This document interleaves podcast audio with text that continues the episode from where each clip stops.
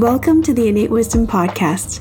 I'm your host, Loren Sofia, functional fertility coach and owner of Innate Fertility, and I'm honored to guide you through each episode where we'll cover not just fertility, but how to rediscover the innate wisdom of your body, restore your connection with your physiology, bioenergetics, and metabolism, and get back in touch with Mother Nature and ancestral traditions.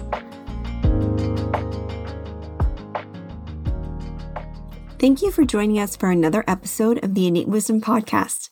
On today's show, I'm so excited to invite mom of three, nurse, and international board certified lactation consultant, Therese Dansby, to help me debunk breastfeeding myths and tell you what you really need to know about breast milk and breastfeeding. There's so much to unpack in this episode. That said, if you are currently breastfeeding or are pregnant and thinking about breastfeeding, I do want to share a recent study that concluded that women who have partners that encourage breastfeeding are more likely to continue to breastfeed at eight weeks postpartum. A lot of women take on breastfeeding all on their own, but as I've seen in my own practice and real life, your partner support matters just as much to your success if breastfeeding is your goal. So I encourage you to share this episode with them or to listen to this episode together. You both won't want to miss this conversation where we cover things like how to support your body while breastfeeding, breastfeeding recommendations, various breast milk alternatives, and so much more. Enjoy the show. Welcome to the show, Therese. I'm so excited to have you. Welcome to the Innate Wisdom Podcast. Thanks, Loren. I'm so excited that you're here. I love the work that you do. And I would actually love to start out by asking you so you can tell the audience what is your story and what led you to doing the work that you do today? Sure. So I'm Therese. I am a mom of three. I'm a lactation consultant. And I started my career as a NICU nurse in the neonatal intensive care unit and just loved taking care of tiny babies um, until I had my own baby. And then I went back to work and just, it wasn't the same. It wasn't a magical job anymore. It was a lot more personal and my emotions got into it. And I was like, having a baby at home and taking care of sick babies was too much for me. And so I had always been interested in what we call the feeding team. In a lot of bigger NICUs, they have like a speech therapist and an occupational therapist and a lactation consultant that kind of go around and work on the baby's early feeding skills or their feeding skills. And I always thought someday I will, you know, first I was like, I'll go back to school and become an OT. And then I realized like I could become a lactation consultant without going back to grad school. But it is a lot of work still. It's like a thousand hours of direct feeding work with moms and babies, and then 90 plus hours of didactic lactation specific learning classroom hours. And it also requires like a background of a certain number of science classes at the college level, but I already had those because of my nursing degree. So I still thought, you know, someday, someday. And then a job opening at my hospital allowed me to kind of move from the NICU to the lactation department. And I actually got my training while getting paid. And then I took my board exam in 2016. And I mean, I haven't looked back. It's definitely, it just combines all of the things that I love in one role.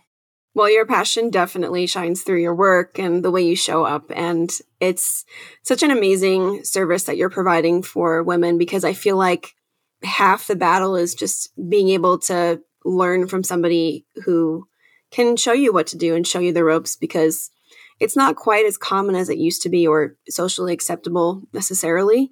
And so I feel like having a resource like you just makes it the journey of breastfeeding, which can be really challenging in general for a lot of women, just that much easier and smoother and, you know, supported and not feeling like you're alone, kind of suffering alone, trying to figure this out on your own because, you know, there are a lot of resources like you out there. So, yeah, I mean, you're right. We are kind of two or three generations removed from breastfeeding being a cultural norm because kind of commercial formula really took off in the 1950s. So, we don't see women breastfeeding the way that we used to, and we don't have immediate family help like we used to. So it definitely plays a role. Yeah. We'll definitely be touching on that too. Yes. so you've rooted your career in breastfeeding as of the huge switch and never looked back. So obviously, again, it's something that you're very obviously passionate about. Can you share more about the benefits in general of breastfeeding? Because it's not just this thing that we do, there are reasons we do it.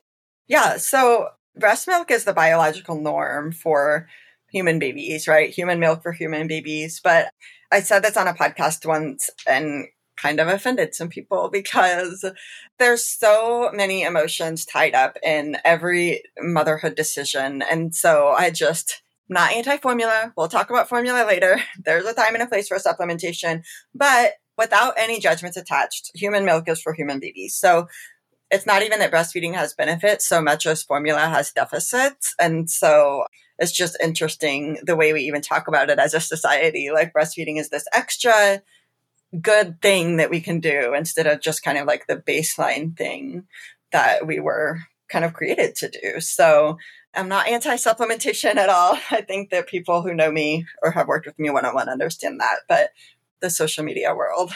So breast milk, we'll talk about it in terms of benefits. So breast milk is interesting because it's a living tissue, and we'll talk about that a little bit more later. So first of all, human milk is unique to humans because cow's milk, for example, is really high in protein because cows have to grow really fast. Like they go from baby weight to adult weight in two years, and protein helps them do that, grow all that muscle. Now, human babies are essentially born prematurely, right? So that our heads can actually fit through an upright bipedal two legged birth canal. And so the human brain it doubles in that first year and then it's 80% of its adult size by age three. So the human brain is growing super rapidly. So human milk is actually the highest in lactose or milk sugar because that's what grows the brain. And it's lower in protein because our bodies don't need to grow as fast. Babies double their birth weight in the first four to six months and then they triple their birth weight in a year. And then like proportionally that growth slows and slows and slows until like 15 or 18 years when we have reached our adult weight. So it's just totally different from the get go.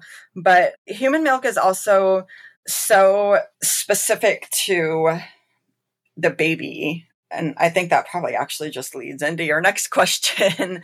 but breast milk also all the things that you hear, like it reduces the risk of ear infections, it reduces the risk of GI infections, it reduces the risk of respiratory infections, and the benefits don't actually end when you stop breastfeeding. Depending on the specific virus that you're looking at, some of these benefits can extend for four months, six months, or years after breastfeeding, as long as you breastfed for even four months. So it's what our immune system was designed to be built off of and like calibrated to. That is so interesting. Yeah. I always find that super, super interesting. So, just to break it down for the audience, you're saying that breast milk helps play a role in the sort of microbiome development of baby and also the building of the immune system, which makes sense because if you know about the microbiome, it's a huge foundational piece of the immune system. It contains 70 to 80% of the immune system. And so that acts as the foundation of your baby's immune system and helps fight off viruses it can come in contact with, even if you've stopped breastfeeding.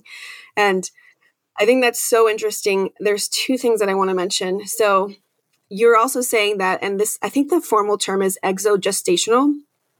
So, humans finish growing or gestating outside of the womb. And so that's also why, at least from what I've learned as well, is why skin to skin is so important, is why that touch and the holding of your baby is so important for many months after they're out of the womb because they're not actually done growing and they need that human contact to regulate themselves.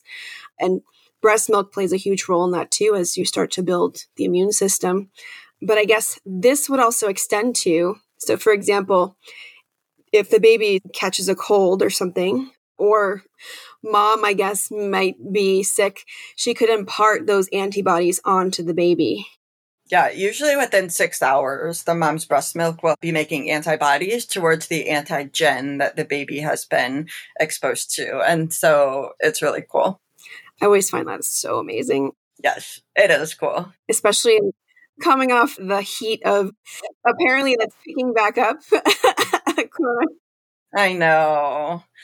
All the viruses, yeah. So I will commonly in, in, you know, my local Facebook breastfeeding group, people are like, can I still breastfeed while I have the flu or while I have the C word or while I have food poisoning? And I'm always like, yes, yes, yes, almost always, unless you have HIV or like tuberculosis or there's one other illness, but I'm like almost always you want to keep breastfeeding because you're reducing the baby's severity and duration of illness. Your immune system is doing some of the work for them because all of us, we get exposed to an antigen and then we create antibodies.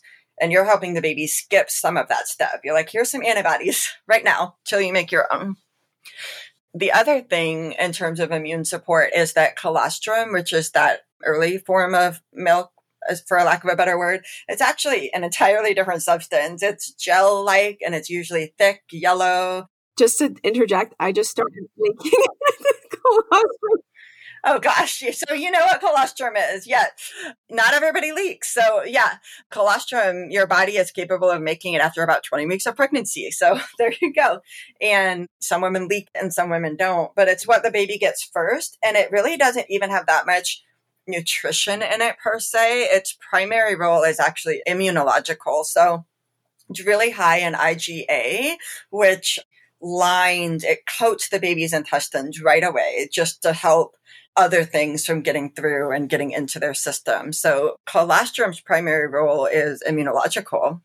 Yeah, and that's actually one of the things I love to use if somebody has low okay. Yes. Yeah. That's so funny. I was just about to order some colostrum for the first time myself, actually. So it is funny. It's so funny, actually. I am trying to figure out how to submit a proposal to talk at the Weston A. Price conference because everybody's talking about raw milk. And I'm like, listen, breast milk is the original raw milk. I'm not saying for adults, but I'm saying like, let's talk about how cool breast milk is because all the cool stuff that you're talking about, raw milk, applies to breast milk and more because it's species specific. That is exactly right. All the benefits of raw milk you get in breast milk. And the benefits of colostrum you get in the colostrum you make too. I couldn't agree more. Yeah, it's all been commercialized on the cow and, you know. right, right. But you can get it for free.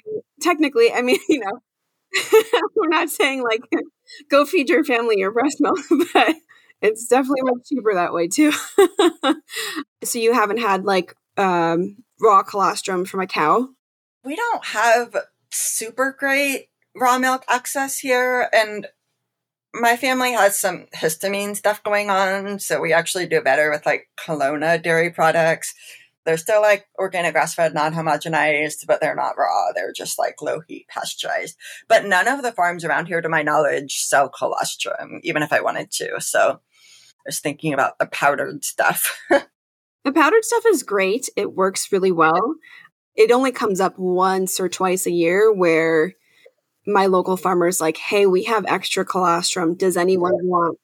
And it's just like very limited amount, and it's like a pint once or twice a year. And I'm always like, I want it. Please, I'll take it. It's really like liquid gold. It's so thick and rich, and it's sweet and salty at the same time. And I just feel amazing after drinking it that's super interesting because colostrum and weaning milk are saltier and humans have more sodium in them than like full mature breast milk. So yeah, I'm like, why are we always talking about cow's milk? Let's nerd out about human milk a little bit more.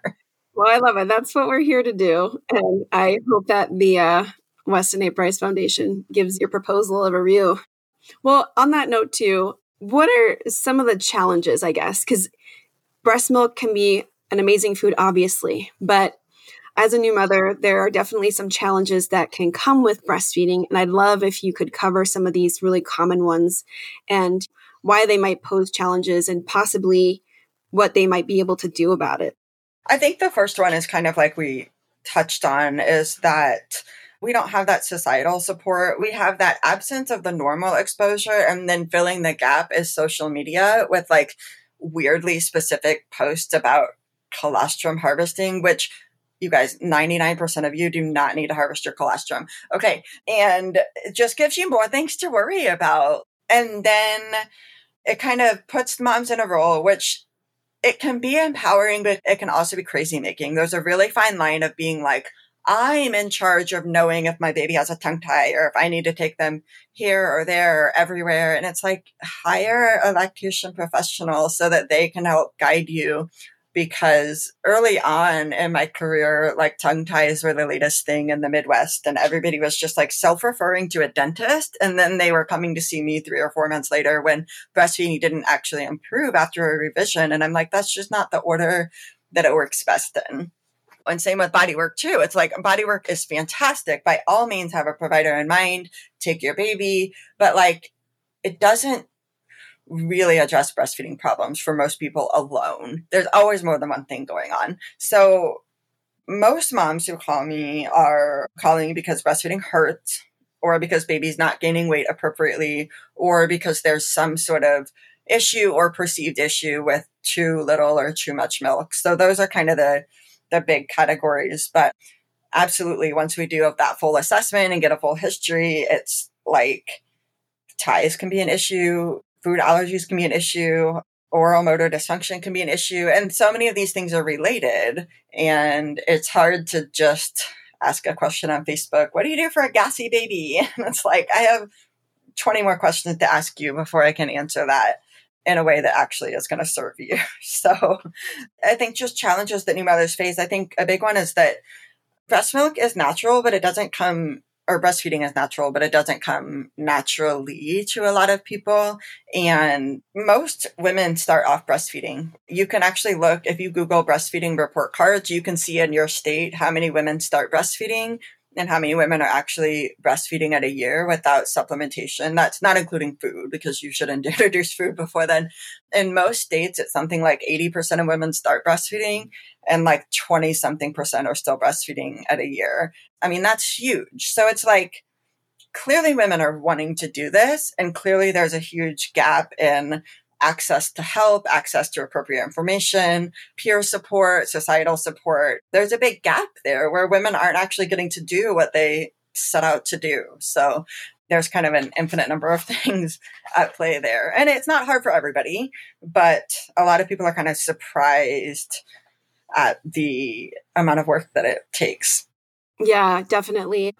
It can be really tough, especially if you're dealing with latch issues or just aversion to the nipple for some reason or food allergies can be really, really tough. So it's not like there's any lack of issues that you could possibly experience, but that's when professionals like you come into play to make that easier.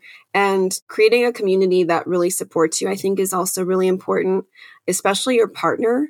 I feel like it could be easier to sort of if you have a goal of breastfeeding, but you and your partner maybe are not on the same page or they're not ready to support your goal in the way that you need them to, because it also requires a lot from them as well, because you don't necessarily have that village. You're going to need to lean on the people immediately next to you more. And so having that support from your partner, okay, we're going to do this together versus like it's just you doing it, I think is also really important and something that I've seen come up with my clientele as well. There's so many challenges, but it's so beautiful when you can achieve it. And I think it is a really beautiful gift. Yeah. And you hear the term matrescence, kind of like that birth of a mother and the becoming of a mother. And there's a formal term called maternal role attainment. And the way that you attain those is by like going through hard things and overcoming them and making decisions and choosing a path and sticking with it. And I mean, it's like weight training, right? Like, this is how we get stronger. And this is how we get stronger as moms too. And I'm not saying it has to be through breastfeeding because you're going to have a lifetime's worth of just normal life challenges with raising kids. But that is one way in which moms, you know, they have a struggle, they seek out help, they get support, and they overcome it. And then it's like, let's celebrate. And we live in a society that's like, well, you can't celebrate because then it makes the other moms feel bad. And I would love to change that because I'm like, no, but let's celebrate. you know, and not make it personal against anyone else, but like celebrate that mom who wants to celebrate because she did work hard for it usually. Yeah, I think that's beautiful. And I think that's really well said. You know, I think more and more I see the habit of like diminishing our own experiences in order to like maybe not hurt other people's feelings because they're triggered. And I have a somebody in my close friend group who is a trauma support specialist and she would consider that very dysregulated behavior if somebody is imparting their emotions onto you and you're responsible for regulating their emotions. I think we have taken that responsibility to regulate other people's emotions a little too much, a little too far. And I think something like this, something as beautiful as this, something as huge as this, it's part of life. We should be able to celebrate. And that's with no judgment on what anyone else chooses, to. If you want to celebrate your way, what you're doing, that's also fine and great. Yeah, because saying I breastfed till two is not saying you should breastfeed till two or you should have tried harder. You know, it's just saying I met my goal, you know. So, and I think that is really important about partner support too. I often really encourage people to get uh, prenatal education with their partner because they might be supportive, but they have no idea, just like you have no idea what it's going to entail to feed your baby. And a lot of times dads are problem solvers and they want to help. I know the first time my husband was like, well, why don't you just let me like feed him formula and you can sleep or things that he was trying to problem solve, but we didn't do prenatal education together. And that was a mistake on my end because I was a NICU nurse and I took care of babies and I was a breastfeeding educator at the time. So he was just like, whatever you want, you know, I trust you, which sounds good on paper, but in reality, and we would both say this now. I mean, my oldest is nine. So like we've had time to learn from our mistakes a little bit, but we will both look back and say like we should have done breastfeeding education together so that a, so that I just had a moment to vocalize why it was important to me. Cause also I think my husband was like, kind of like any of us who maybe have husbands who are not as crunchy as we are. They're like, okay, but really, is it that important? Like, why are you making life harder for yourself? And I think it's important for you to know why you actually want to breastfeed because that's a legitimate question. And I think it's important for you to vocalize it to your partner too, so they know why it's important and then they have tools to support you in that. I totally agree. That is very well said. I think one of the things that I thought of just now is in talking about the support, a lot of women today are in the workforce. And I feel like that could also be part of the reason why there's been such a decline in breastfeeding, just naturally. But what would you say to somebody who really wants to breastfeed and is working full time? Is it feasible. I know many women have tried and they have, at least in my immediate direct life, they usually end up stopping because it's too stressful to pump during work and meetings and all that stuff. But I would love to hear your take on it, especially from your extensive experience. Yeah. And I did go back to work at the hospital after my first two. And so I didn't go back 40 hours a week, but it was enough to understand like pumping is a lot of work. And I think it makes the early breastfeeding experience that much more important. So the amount of milk that the baby removes in the first two weeks kind of programs your supply for the rest of your breastfeeding experience. So it is so important to have early, frequent, efficient milk removal. And if you don't, perhaps you can coast by on that. That was kind of how my first was. He was not transferring milk efficiently, and I didn't really catch on to it till like four weeks. he was pretty slow to gain weight, and but he was like peeing and pooping just enough, you know. And so this is why prenatal education is important because it's like what is a red flag and what is not. and it's why it's important for your partner too, because your brain is not working the same way postpartum. You know, I could have looked at a client and said, like, well, yeah, you need help with that. But when it was my own baby and I'm alone in the middle of the night, I'm like, I don't understand why he's so grumpy. You know, it's like, well, he's not getting enough milk. if your milk supply is not really optimized on your maternity leave, your baby might be okay when you're at home with them, but then you go to work and you're pumping and you're like barely getting enough. And so taking a full 12 week or longer maternity leave is important and getting the very initial breastfeeding off to a good start is important.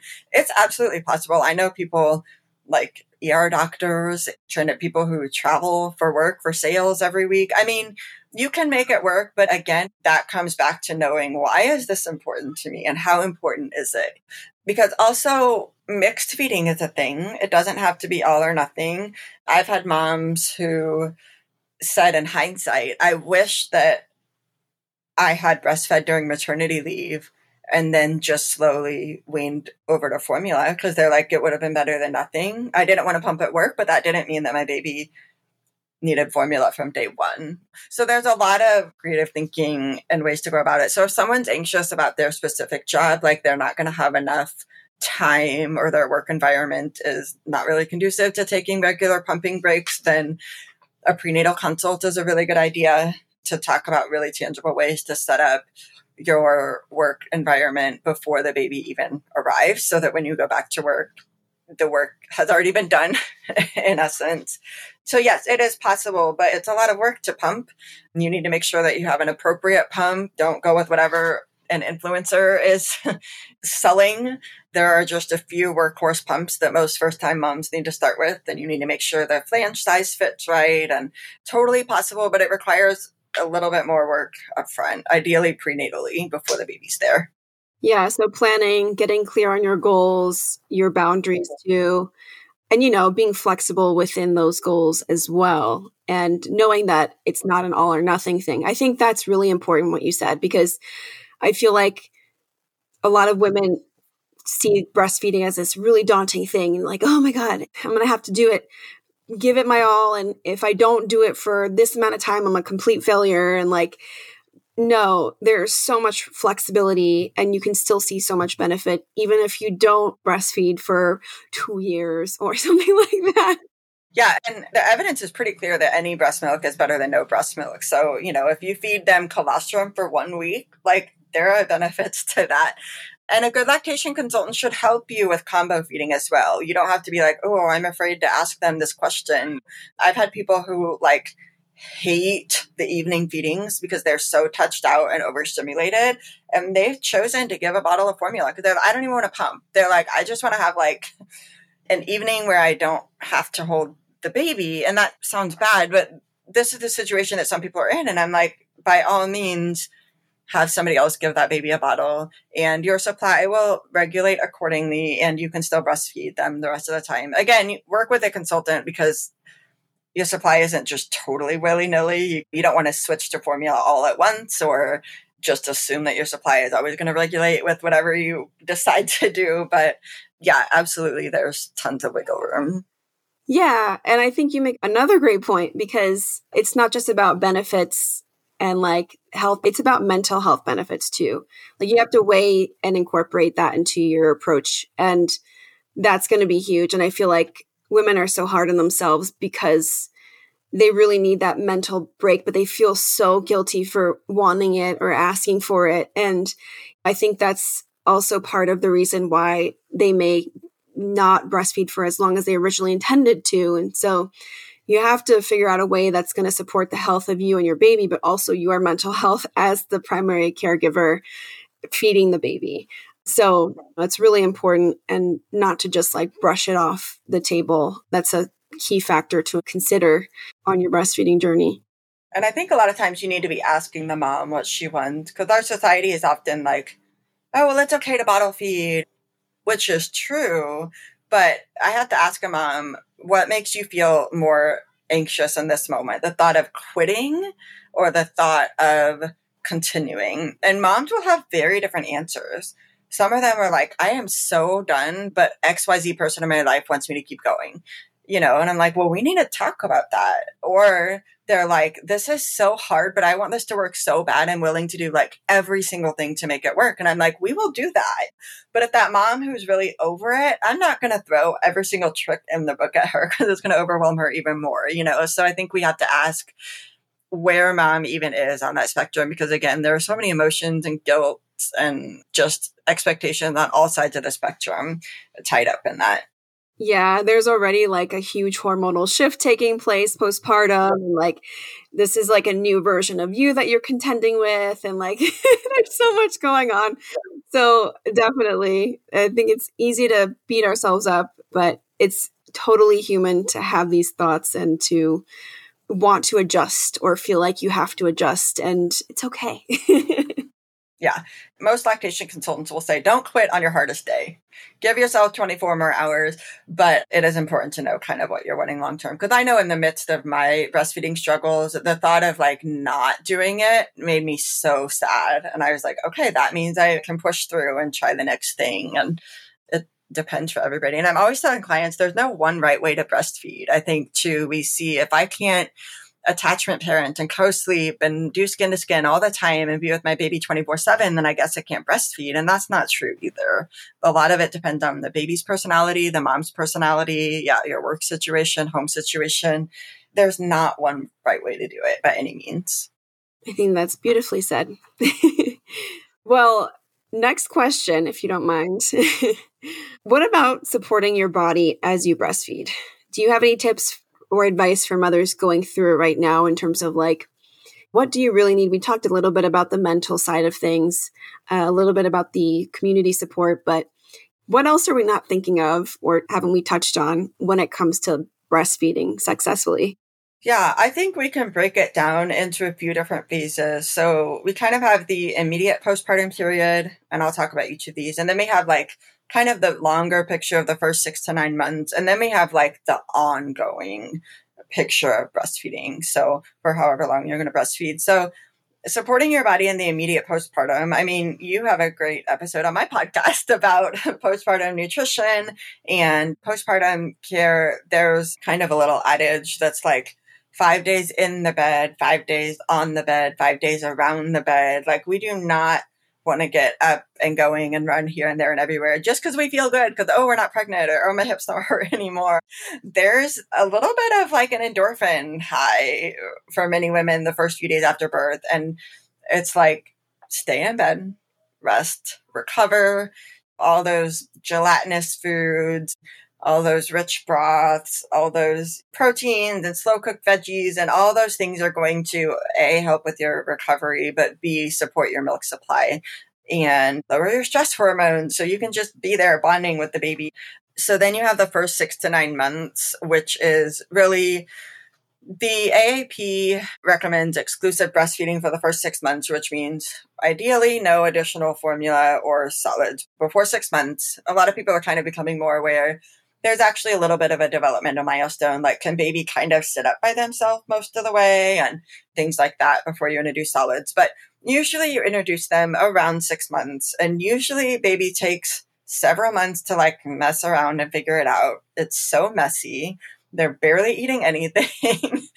and then one day around nine or 10 months, you're like, oh, this baby is like eating food and they want more of it. And then then the burden on the breastfeeding mom decreases. So for a lot of women, it's common, which we'll talk about next, but for their cycle to come back at six months or nine months because you've introduced solids at six months. And by nine months, usually the baby's like taking off with solids and eating them two or three times a day and like has a reduced need for breast milk at that point.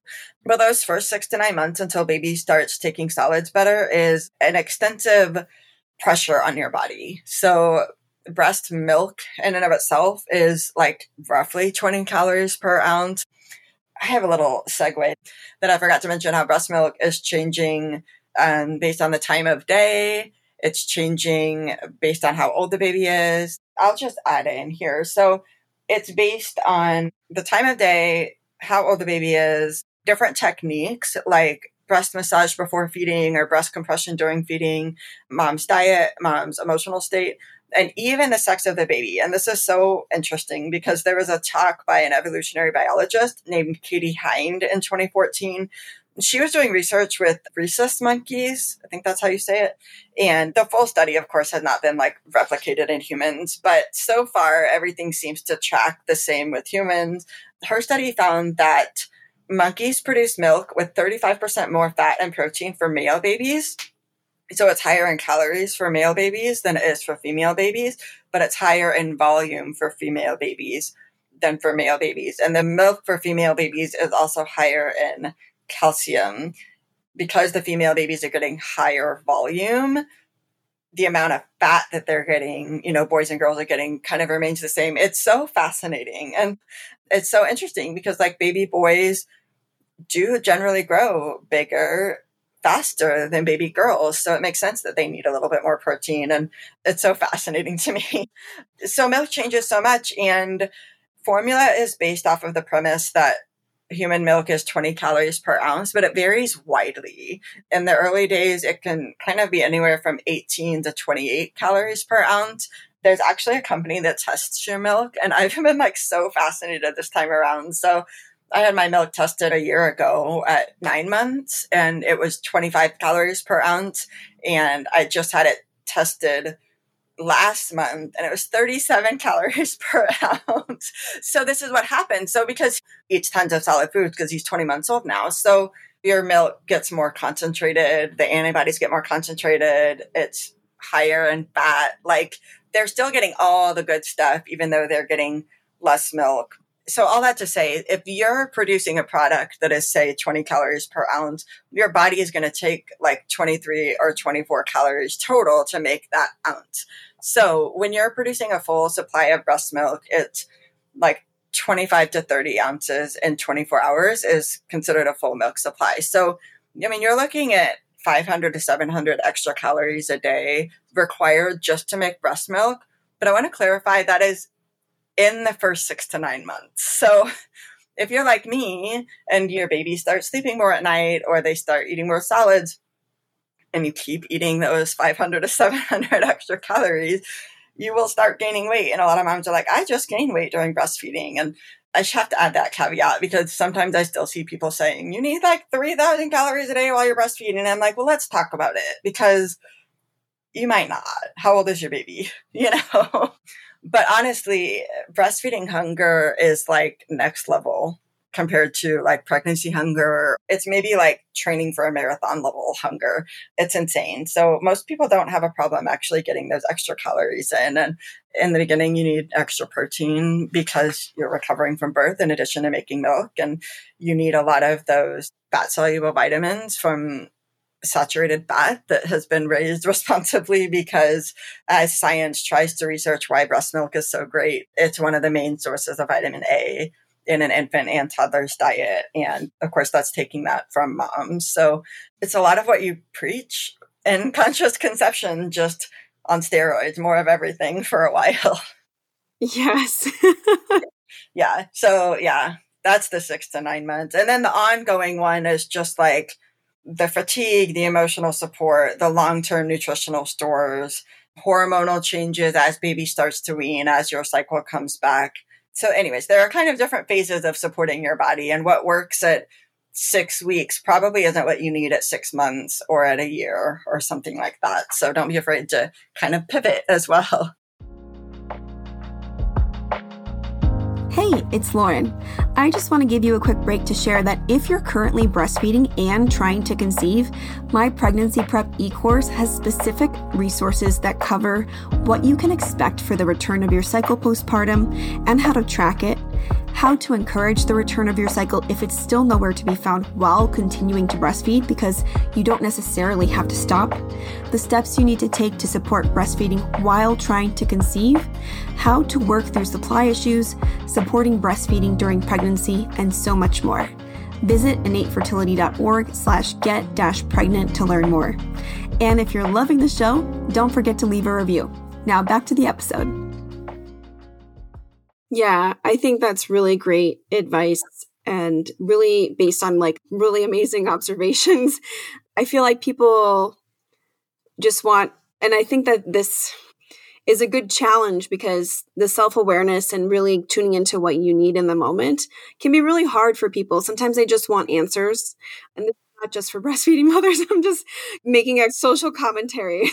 but I feel like they just want to be told what to do and it's easier to have one thing to do rather than like have to check in and shift you know really tap in and ask yourself what you're feeling so that self-awareness and being able to do that is really really difficult to establish and i think as you become a mother go through matrescence as well that might just become a lot easier but i think it's really important to keep that in mind that it's not just like a one size fits all all the time or it's static all the time. You're a dynamic human being and you know your needs are going to change, your baby's needs are going to change. So be flexible.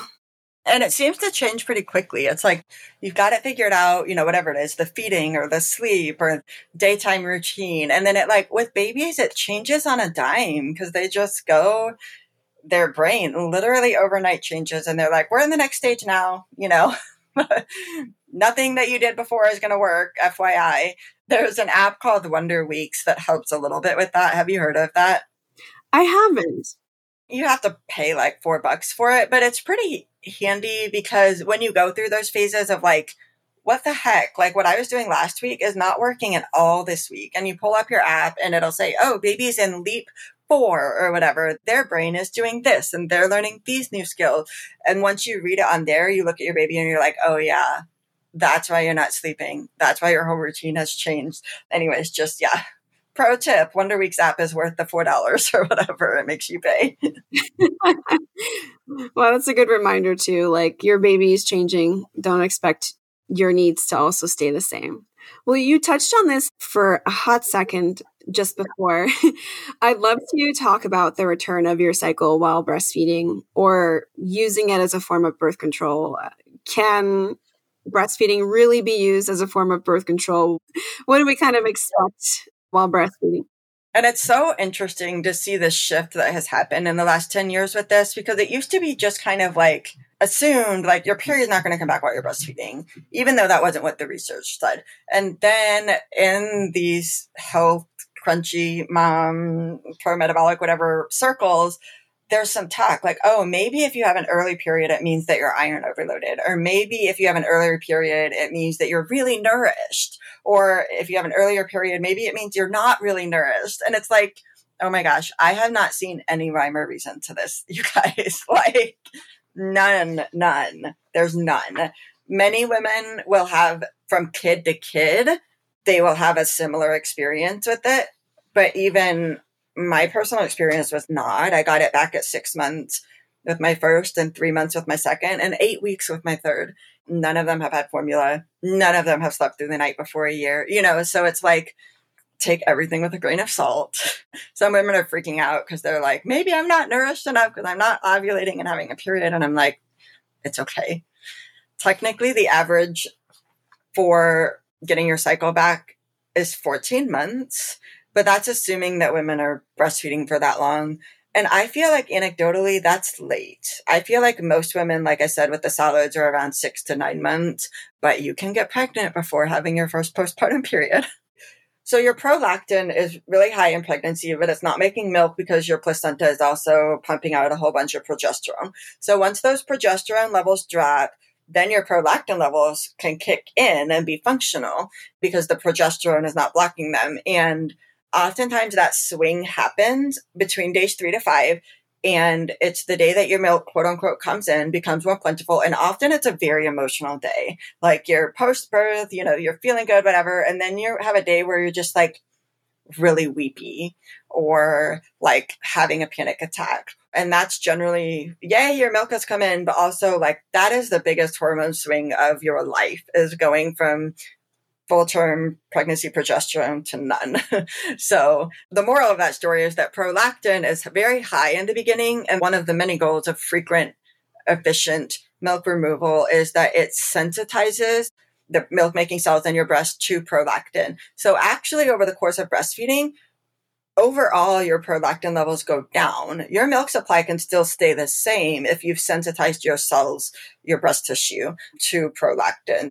And I know there's a whole bunch of things that I don't know about prolactin and inflammation and things like that. But your prolactin goes down throughout your breastfeeding journey and your milk supply doesn't necessarily with that. But every time you feed, your prolactin spikes. And so those prolactin spikes in theory are what is going to prevent ovulation. It's going to inhibit those other hormones, the FSH and the LH and things that you know way more about than I do. It's going to keep them from releasing an egg in theory. So there's something called the lactational amenorrhea method that has some rules. So there are three rules. One is that you can't have had your period, your cycle back yet. The second rule is that you must be exclusively breastfeeding. And this is actually really specific. So it's saying you're not away from your baby for more than one feeding. You know, you're not at work pumping. That doesn't necessarily count. You haven't given your baby a pacifier. Like there are some really specific, the pacifier one could be argued and that's a different story, but there are some really specific qualifiers for what it means to exclusively breastfeed. And your baby has to be less than six months old. And so I think that's what some people forget is like, even if you meet those other two criteria, if your baby's over six months old, the lactational amenorrhea method is no longer effective. And even meeting all those criteria, it's 98% effective. So just to be super clear, yeah, breastfeeding is not birth control. most women probably listening to this are charting their cycles and have some other sort of method of perhaps knowing what's coming um, based on cervical mucus and things like that. But that's the lactational amenorrhea method, and that's the quote unquote birth control aspect of breastfeeding.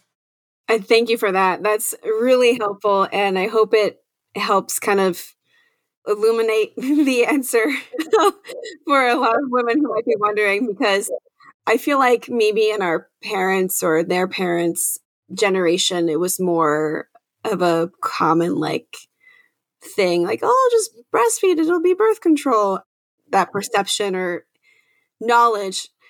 But in my practice, that does not work. I highly encourage you to learn fertility awareness specifically so that you can understand because that ovulation will happen before you get your period. And that means you can get pregnant before you ever get your period.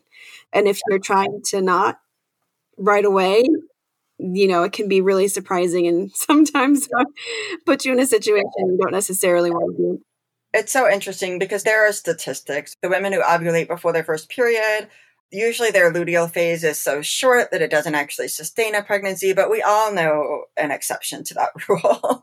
I know like multiple examples of twin exceptions to that rule for whatever reason. So yeah, yeah, it's not birth control in and of itself for sure. Yeah. And for that reason too, even, you know, if you do sustaining it, so potentially going through a loss, it's just not fun. so no, it's not. And if breastfeeding exclusively for any amount of time is your goal, it will also affect that because if you get pregnant at three or four months postpartum, you know, you can absolutely breastfeed through pregnancy. However, there's a point in pregnancy that's different for every woman, but it's going to affect your milk supply. And depending on how old your first baby is, it may or may not affect the success of your breastfeeding journey too. So some people do want to have their babies back to back to back. And as a lactation consultant, that's on me to say, like, just think about though, like, where you want your breastfeeding journey with your first to be before that happens. That's a good point too. And then on the flip side, of course, there's the women who want to get pregnant again, but they're still breastfeeding their two year old and their period hasn't come back. And there's a bunch of tips and tricks you gotta like. Yes yeah, buy Loren's course if you have if you want to know about amenorrhea and pregnancy. Yeah. Yeah. Oh gosh. Well, this is a great segue because I feel like I have to ask this question. And we kind of have already really touched on it in a wide variety of ways, but I would love to hear from you your perspective on is breast really best? Can you tell us the good, the bad, the ugly, things that people don't tell you also, how hard it can be, etc.? Yeah, I mean, I think the short answer is yes, but anyone who knows me knows that I don't really give short answers. The terminology actually the WHO uses, oh, so I said the AAP and WHO recommend exclusive breastfeeding for six months. I never continued that thought. Um, and then they recommend the AAP used to say breastfeeding till one year alongside complementary solids. And now, just in the last year, they have increased it to two years to match up with the WHO. So they're saying breastfeed two, until two years alongside complementary solids or as long as is mutually beneficial for mother and child. So I love that line. I mean, that's it in a nutshell. Basically, it's, you know, if this is not working for you or your baby, of course, there are a thousand alternatives, or like we said, combination feeding, gray areas. Also, but there are ways to keep breastfeeding in a way that's sustainable to you too. So I mean, I've had to troubleshoot that in my own life. My counselor was like, you have to get at least four hours of unbroken sleep, you know? That doesn't mean that I'm like night weaning my baby. There are a lot of ways to get really creative in problem solving. And again, I'm not very good at that when I'm in like my postpartum mom brain, but I'm really good at that when I'm in my like work mode professional brain. So there's always room for creativity there. So of course, breast milk is going to be the best for your baby. The if you need to supplement, the recommendations are mom's own milk first, so her pumped milk, one way or another. And then the second recommendation, actually from the WHO, is safe human donor milk. And then the third recommendation is a human milk substitute. So, yeah, mom's mental health matters. We covered that. But there are benefits to mom for breastfeeding too. And if she wants to make it work, making it work is the best thing for both of them. Yeah, I think that's a very balanced response to that question. and I think probably it's just so much emotion behind this question too, but trying to approach this objectively and doing what's best for you and knowing that that is okay is also just really important. Yeah, and I think, you know, I'm not walking around with a badge that says breast is best. I think informed is best, educated is best, supported is best, all those terms. But sure, human milk is the best thing for human babies, but there's a thousand things to talk about after you say that. yeah, I think in general, too, I think eating any animal that's had its natural diet, and this is not necessarily like just kind of a tangent, but I will look for, I will invest in, if I can, meat from animals able to eat their own diet because that's going to be optimal for me as well. So it's not just applicable to humans, it's like applicable to really anything that can be consumed. And I'm even thinking of now Weston A. Price and his research, which you know, shows that once you're like two generations removed from your ancestral diet, whatever it is, right? You know, whatever part of the country you live in and whatever that ancestral diet is, you know, it's not that there's one exact ancestral diet, but, you know, these whole food, real food ways of eating seasonally based and those matter. And something we haven't even touched on is palate formation and jaw formation and all of those things that are extremely benefited by breastfeeding and I think again, like everything is so nuanced because switching to bottle feeding, if you're having latch issues, doesn't solve the problem. It sometimes can foster the poor oral motor function and the poor tongue movement and the high palate and all that stuff. There are absolutely ways to bottle feed appropriately and address those things besides. But a lot of times people are like, oh, it didn't work for me for X, Y, and Z reasons. So we switched to a bottle. And I'm like, but you still need to address those issues in a perfect world as time and money allow to to prevent these narrow jaws and crowded teeth and airway issues and things like that when they get older. Yeah, I think that's a great point. And that's something that I've noticed with the adults around me as well. Even myself, I mm-hmm. was breastfed for six months, but I do have a tie or my tongue, it's more attached to the bottom of my mouth. And so I can't roll my R's. and I can't touch the roof of my mouth when I open my jaw completely. And this comes into like a whole issue with my TMJ and my neck. And I was still breastfed for six months, but my biological dentist was like, yeah, this is probably because you didn't have the full length of breastfeeding and there's just like more than just the immunological benefits or like the nutritional benefits there's also like structural benefits to breastfeeding. And i look at my husband and his sister who were not breastfed because his mother had blood blisters forming on her breasts.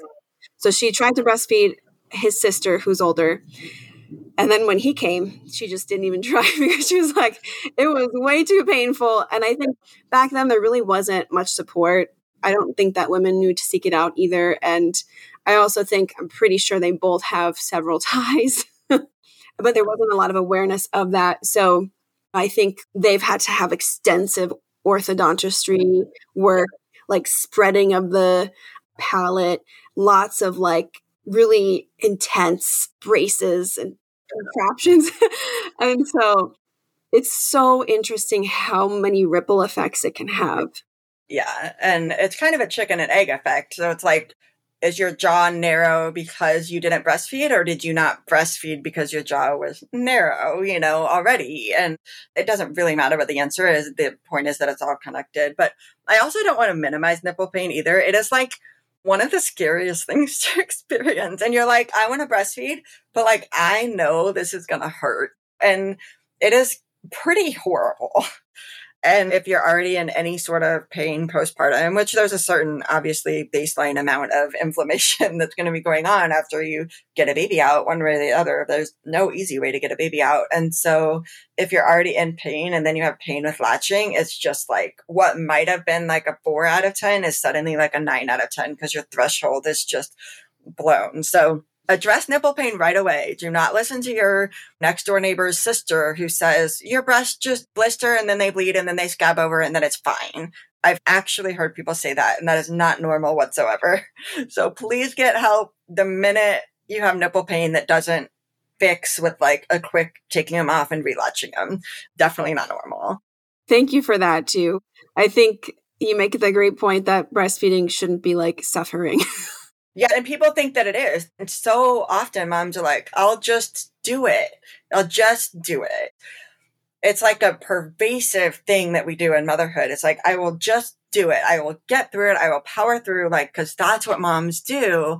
And that's wonderful and amazing. There's a Charlotte Mason quote that says, Mothers will do wonders when wonders are expected of them. But you will burn out eventually if you don't have support in that it's definitely not a one woman show. I think that's a good reminder, Teresa. yeah, note to self for sure. But I also wanted to say breastfeeding is a vital sign. You know, we're talking about oral health and things like that. Breastfeeding is a vital sign for mom and baby. Mom's supply or lack thereof is telling us something about her, you know, not emotionally or judgmentally, but it's telling us something. It's a vital sign. And a baby with a poor latch or painful latch or poor milk transfer, it's also a vital sign and it's telling us things that we need to look deeper into. Mm-hmm. That's also really important. It's information. Yeah. One last thing I want to address before we get into like the wrap up sort of area. I think it would be really great to address the recent Bobbie formula backlash, but also the predatory marketing that a lot of these formula companies utilize on new parents because I think there can be extremes on both ends.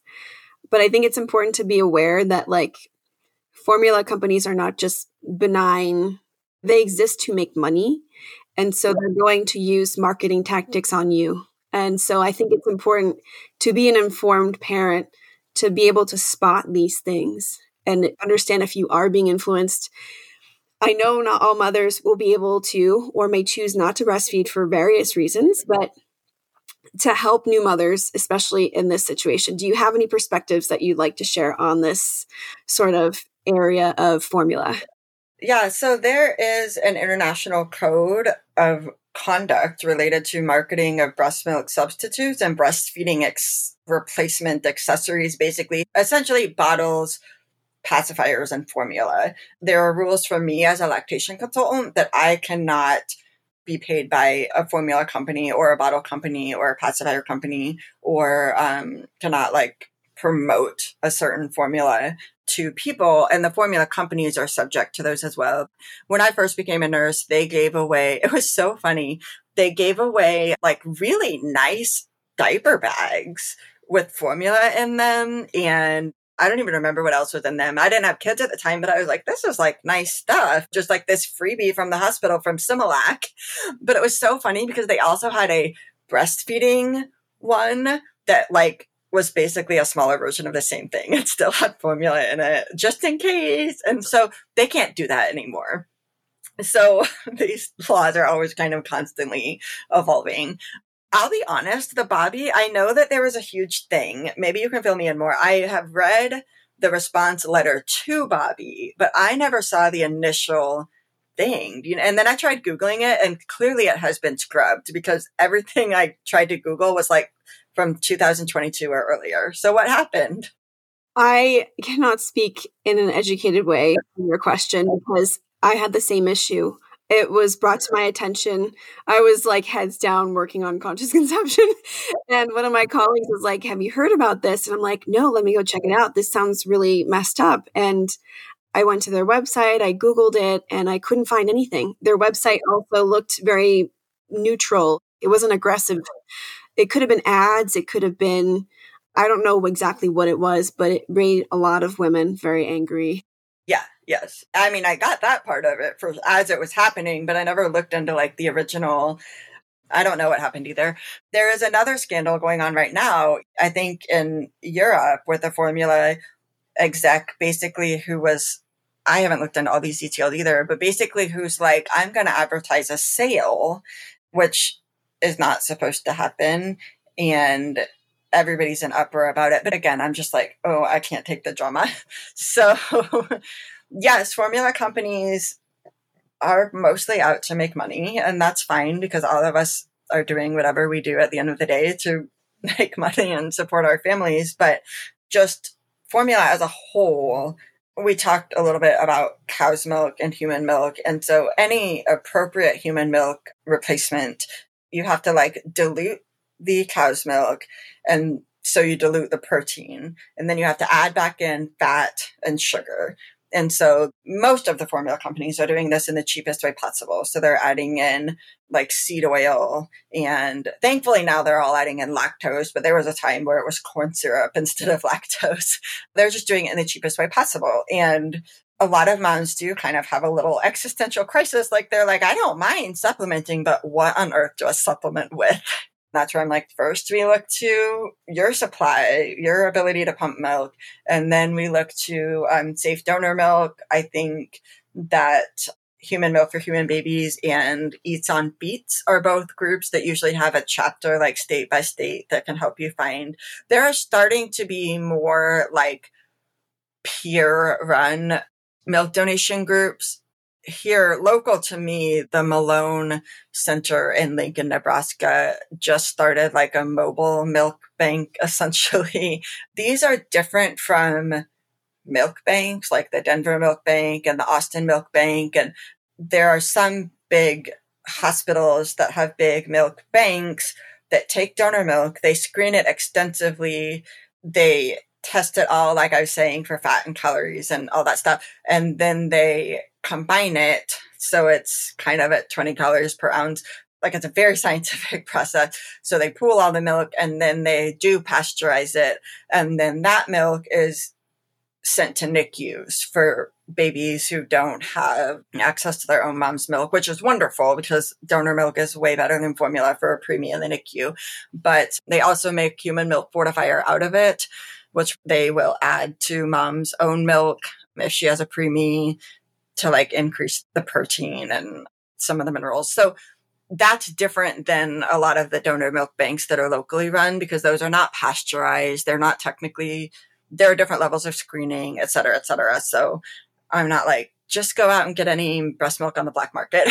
but generally, unless you're buying that pasteurized, batched donor milk, which is like $4 an ounce, it's not cheap. And you have to have a prescription for it. unless you're buying that, you do need to use caution, obviously. And you don't want to pay for milk because usually milk that has been bought it has been diluted with water or cow's milk. So it's really important to not do that. So, anyways, so when you get to formula, you do want to look for, I think organic is a great baseline minimum. I mean, even Similac has an organic formula. And um, I think there are some that have grass fed milk as their base, which is great. You do want to ideally avoid the ones that have soy oil or soy protein added. Usually, the companies that most breastfeeding moms choose are Holle, it's H O L L E, and HiPP, which is H I P P. They're European brands, and the EU is much more strict about what constitutes as food compared to the FDA. So, generally, the ingredient list on those is shorter and a little bit cleaner, for lack of a better word. So, I had moms also in the past who were really concerned about folic acid because almost every single formula has folic acid in it. And actually, HiPP just in the last year started using it's a form of methylfolate called metafolin instead of folic acid. So HiPP now has that option. And then just today I was Googling, like, do any other formulas have it? And there is Jovie goat's milk. And I know nothing about their company, but when I pulled up their website, it was like human milk first. And it made me like click out of the box before I went to the formula page, which I thought was nice. So the Jovie goat's milk formula also has a metafolin in it instead of folic acid, which is really important to some people. And also I have to say that goat's milk has almost no folate in it. So probably about once a year, either in the hospital or in somebody's home, I'll have somebody tell me like, I grew up on goat's milk and I am just fine. I'm like, okay, goat's milk can be used to make formula, but it has to have even more folate added than normal because it's low in that. I just don't use plain animal's milk before your baby's like 10 months old, regardless of what your, you know, grandma's uncle did. So lots of disclaimers there. I think that's so helpful. And yeah, just the cautions around donor milk, because I think that's really important. You just can't get it from a rando on, on the corner. Yeah. I mean, just because it's better than formula in theory, know your sources. Yeah. And you could find like, well, your a lactation consultant in your local area would probably know the best place to get it, but there's probably Facebook groups in your local areas. Keep it local, basically. Yeah, I get texts from moms too that are like, I have all this milk in my freezer that's about to expire. Like, do you know anybody who needs it? Yeah, definitely reach out to your local. Even if you didn't need lactation help at the beginning of your journey, like, reach out to your local consultant. If you have extra or if you know somebody who needs some, it's probably a good place to start. Yeah, I think that's super important. And then the formula information, definitely. I think if your baby has ties too, like feeding them formula with folic acid is probably not the best match. Yeah, yeah. Consider MTHFR. Yeah. Yeah, that's a whole other can of worms. And the homemade formula, even homemade formulas, like it's very specific in terms of the ingredients that are added because of these natural like variations in uh, nutrients. So, like, for example, the folate deficiency that you had mentioned around goat's milk. There's a reason that if you're making a goat's milk formula, you have to supplement another source. yeah. And even things like you wouldn't think of milk as being high in vitamin C, but human milk is actually really high in vitamin C, or it should be if mom's getting enough in her diet. So if you're making a homemade formula, I would only use the Weston A. Price recipe. I don't really recommend people using it before four or six months of age. That's kind of my personal preference there. I actually have a whole podcast episode with Sally Fallon on my podcast about how she and Mary Enig invented that recipe and it's totally appropriate. You dilute it, you add back in the lactose, you add back in the fat, except they're using like cream instead of seed oils. But yes, it's very specific. So don't go off of just any random recipe on the internet or something like that. Especially before six months, babies' electrolytes are so sensitive. You know, that's why you'll hear like, don't give your baby water even when it's really hot out if they're exclusively breastfeeding and things like that. And giving them just plain old milk before six months would be kind of causing a different set of problems in the same realm their kidneys are not going to be able to process that the same way that adult kidneys are. Yeah, I think that's a great point. Well, thank you, Therese. I would love to start to wrap up the episode. I appreciate your time. I want to ask you two more questions. What's one thing you would like to share with the audience that they can start doing today to unlock the innate wisdom of their body? Yeah, I like this question. It kind of made me think because I am kind of in a season of like chaos and kind of like I was saying, the baby changing phases. And suddenly you're like, well, I'm in a new season of life and whatever I was doing before is not working now. So I think that in terms of like unlocking the innate wisdom, I think there's a element of knowing that it's a skill that you have to practice again and again. Like your students are probably learning one facet of tuning into their bodies and working for their bodies when they are trying to conceive. And then you like level up when you're pregnant and you maybe learn the same lesson in a different way. And birth, you learn the same lesson in a different way. and then I find that in my life, these patterns just keep repeating. It's like layers of an onion. And so postpartum and breastfeeding struggles, you know, it's this thing you're like, I thought I dealt with, you know, X, Y, and Z, but here it is again in a different form. And it's just making you stronger every time you go through that loop. Even in homeschooling with my older kids, I'm like learning the same things that I had to learn when they were babies, like patience and trusting their innate ability to like developmentally transition to the next stage of learning and letting go of my expectations and realizing that I can only control so much and that this other tiny human is a fully autonomous human being as well who probably has a different agenda than I do. so yeah, just knowing that those lessons are going to come up and it doesn't mean that you didn't learn them the first time. It's just an opportunity to reinforce kind of what you got out of it or see another aspect of it and reevaluate. I think that's a beautiful way of looking at that. And just because you're experiencing these emotions again or seeing this pattern again doesn't mean like you did anything wrong or, you know, you failed. Oftentimes they're there to teach us even more so. And I think that that's a beautiful way of looking at that. Thank you. Yeah. Yeah. Just preaching to myself. Yeah. Which is important. I think you have to coach yourself sometimes. yeah. And it is you know, it's like, oh, what would you tell your friend in that situation? And you're always like, but when you actually sit down and think about it, like, what would I tell my friend? I would have so much more compassion for them than I do for myself sometimes. Hmm. I think that that's true. So think about that next time you're talking to yourself in a certain way. and my last question: How can people find you?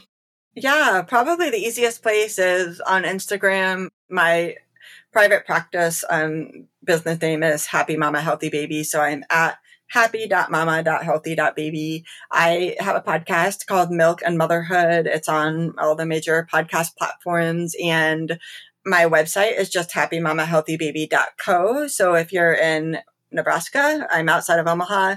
I can do one-on-one consults with you. I can do virtual consults and I enjoy doing them for women who have like more specific concerns with previous experiences or they want to do a prenatal consult, if you have like nipple pain and your baby's not gaining weight, I really suggest finding a local lactation consultant for that really like in person experience, but I can do virtual consults. My licensure is actually international. So it's been fun to work with like moms in Canada and just all over the place. But on my website and on my Instagram, you can find my breastfeeding course and I have two cookbooks too. So I have a breastfeeding course that's meant to be taken prenatally between 25 and 35 weeks.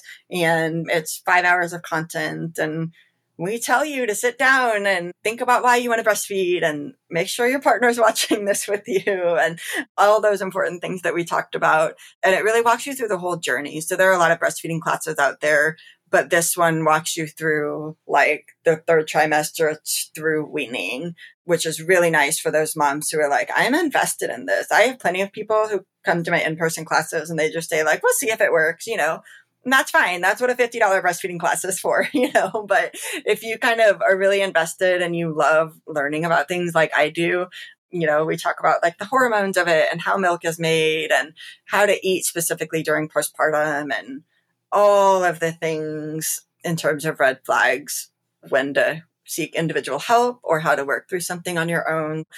Since my third baby had all these food allergies, I have a food allergy cookbook for breastfeeding moms to make sure that you're still actually getting nourished with like real whole foods. And I don't want a food allergy mom to just be eating like pork and green beans and not really getting a lot of nourishment. And then I have a little postpartum bundle that is a lot of the PDFs from our course, but perhaps the mom has breastfed before, she took an in-person class. She doesn't want a whole course. She just wants like freezer meal, postpartum recipes, like a nervous system regulation cheat sheet for just like how to tone things down on a really hard day and things like that. So you can find those on my website or on my Instagram link and profile. And I will have a code for your listeners, just the word innate, I N N A T E, for 15% off of any of those. So that's where you can find me. Wow. Thank you so much, Therese. That is an amazing sort of spectrum of resources that you provide everyone for anyone where they're at. So I so appreciate that. And I've personally taken your course. I'm going to take it again because now I want to make my husband take it with me. So Yes, do it. Do it. Yes, please. There is actually a segment in it where my colleague and I interviewed our own husbands about what they would have done differently the first time around and how you can actually support your wife and how to take care of yourself too, right? Because it's not just dad's job to like help. I mean, he's also a fully autonomous person in this equation who needs care and his whole life is getting turned upside down too. So, yeah, the more you can do to prepare for it, the better. Beautiful, beautiful. Well, thank you so much again, Therese. It was a pleasure having you. Yeah, you're so welcome. Thank you so much for listening to the Innate Wisdom Podcast. If you enjoyed today's episode, please leave us a review and share the podcast with someone who you think might benefit. If you're new here, we can't recommend enough that you take advantage of my free resources, like the Get Pregnant Yesterday checklist, Cycle Literacy Guide, Prenatal Primer, and Sperm Booster Manual. And if you're trying to conceive now or in the near future, I invite you to join my pregnancy prep e-course, Conscious Inception. Make sure to follow me on Instagram too, at innate underscore fertility, and consider joining my newsletter to receive exclusive content related to fertility and so much more. A friendly reminder the content shared on this podcast is for informational purposes only and should not be a substitute for the advice provided by your doctor or other healthcare professional. It is not intended to be, nor does it constitute healthcare or medical advice.